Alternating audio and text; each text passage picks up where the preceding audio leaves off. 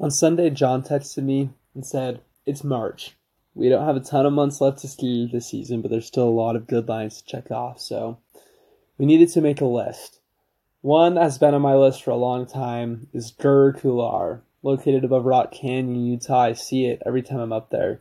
And I first noted it, noticed it in 2019 when I was up there in the winter, probably missile sledding.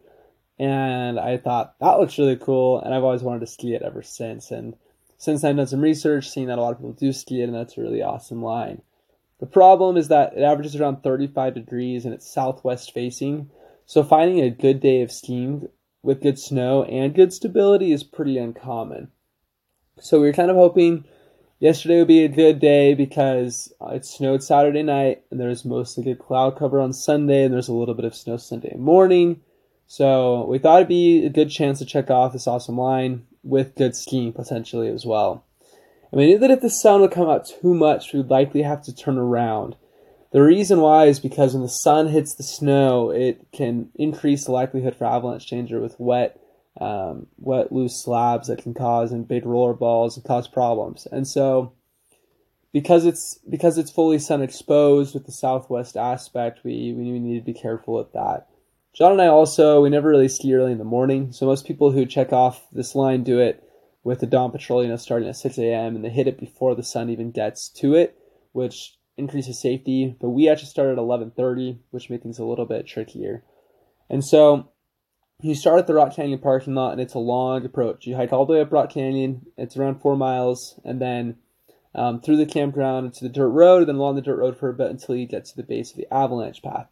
Now, I thought at the base of the first avalanche path would take us to Grr. It turned out that it didn't. There's another uh, tight chute couloir up there that that the first avalanche path came out of, and so we slid up there. Then we were able to cut across without um, too much difficulty, which is great, and then into the Grr couloir.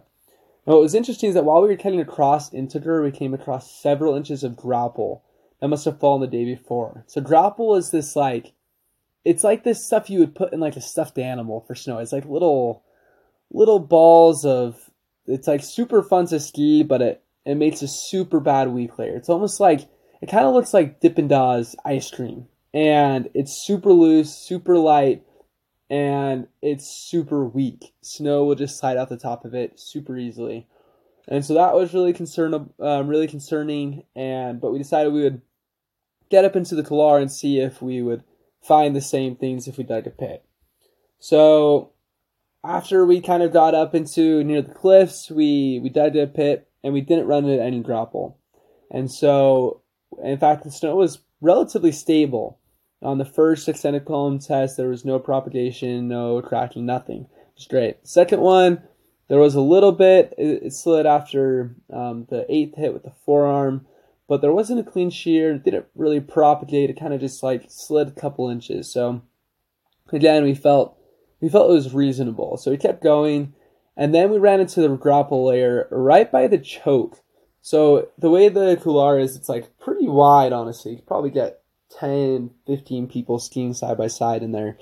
And and then there's kind of this a little bit of a choke like toward the bottom. It's still pretty wide, but it narrows up and then it kind of there's almost a teeny bit of a bowl where it flattens out just, just a little bit. And right there there was just literally bottomless graupel. It was crazy. It could just like scoop in and it was like quicksand. And so we didn't feel good about that because the snow was being super reactive on it. So we skied down and then the skiing was actually quite fun. It was heavy but soft and really good. And so we we said, well, we still have you know an hour of skinning, so let's transition and go ski that lower part again. Because that was really really fun. So we transitioned and skimmed back up, and after skiing down through the graupel, we kind of increased confidence with its stability. So we kept going up, and we kept just kind of being really careful with every turn, and and we would jump on the kick turns and see how much see how much uh, stability there was, how much propagation we get, and everything just kind of like it seemed like I mean it wasn't perfect, but it seemed pretty good. We felt we felt comfortable enough to continue stinning up the couloir. And so after eventually we ran out of time um, after we had climbed about 5,500 feet and we're 11 miles in, which is a little bit annoying because had we not done that first lap, we definitely would have made it to the top.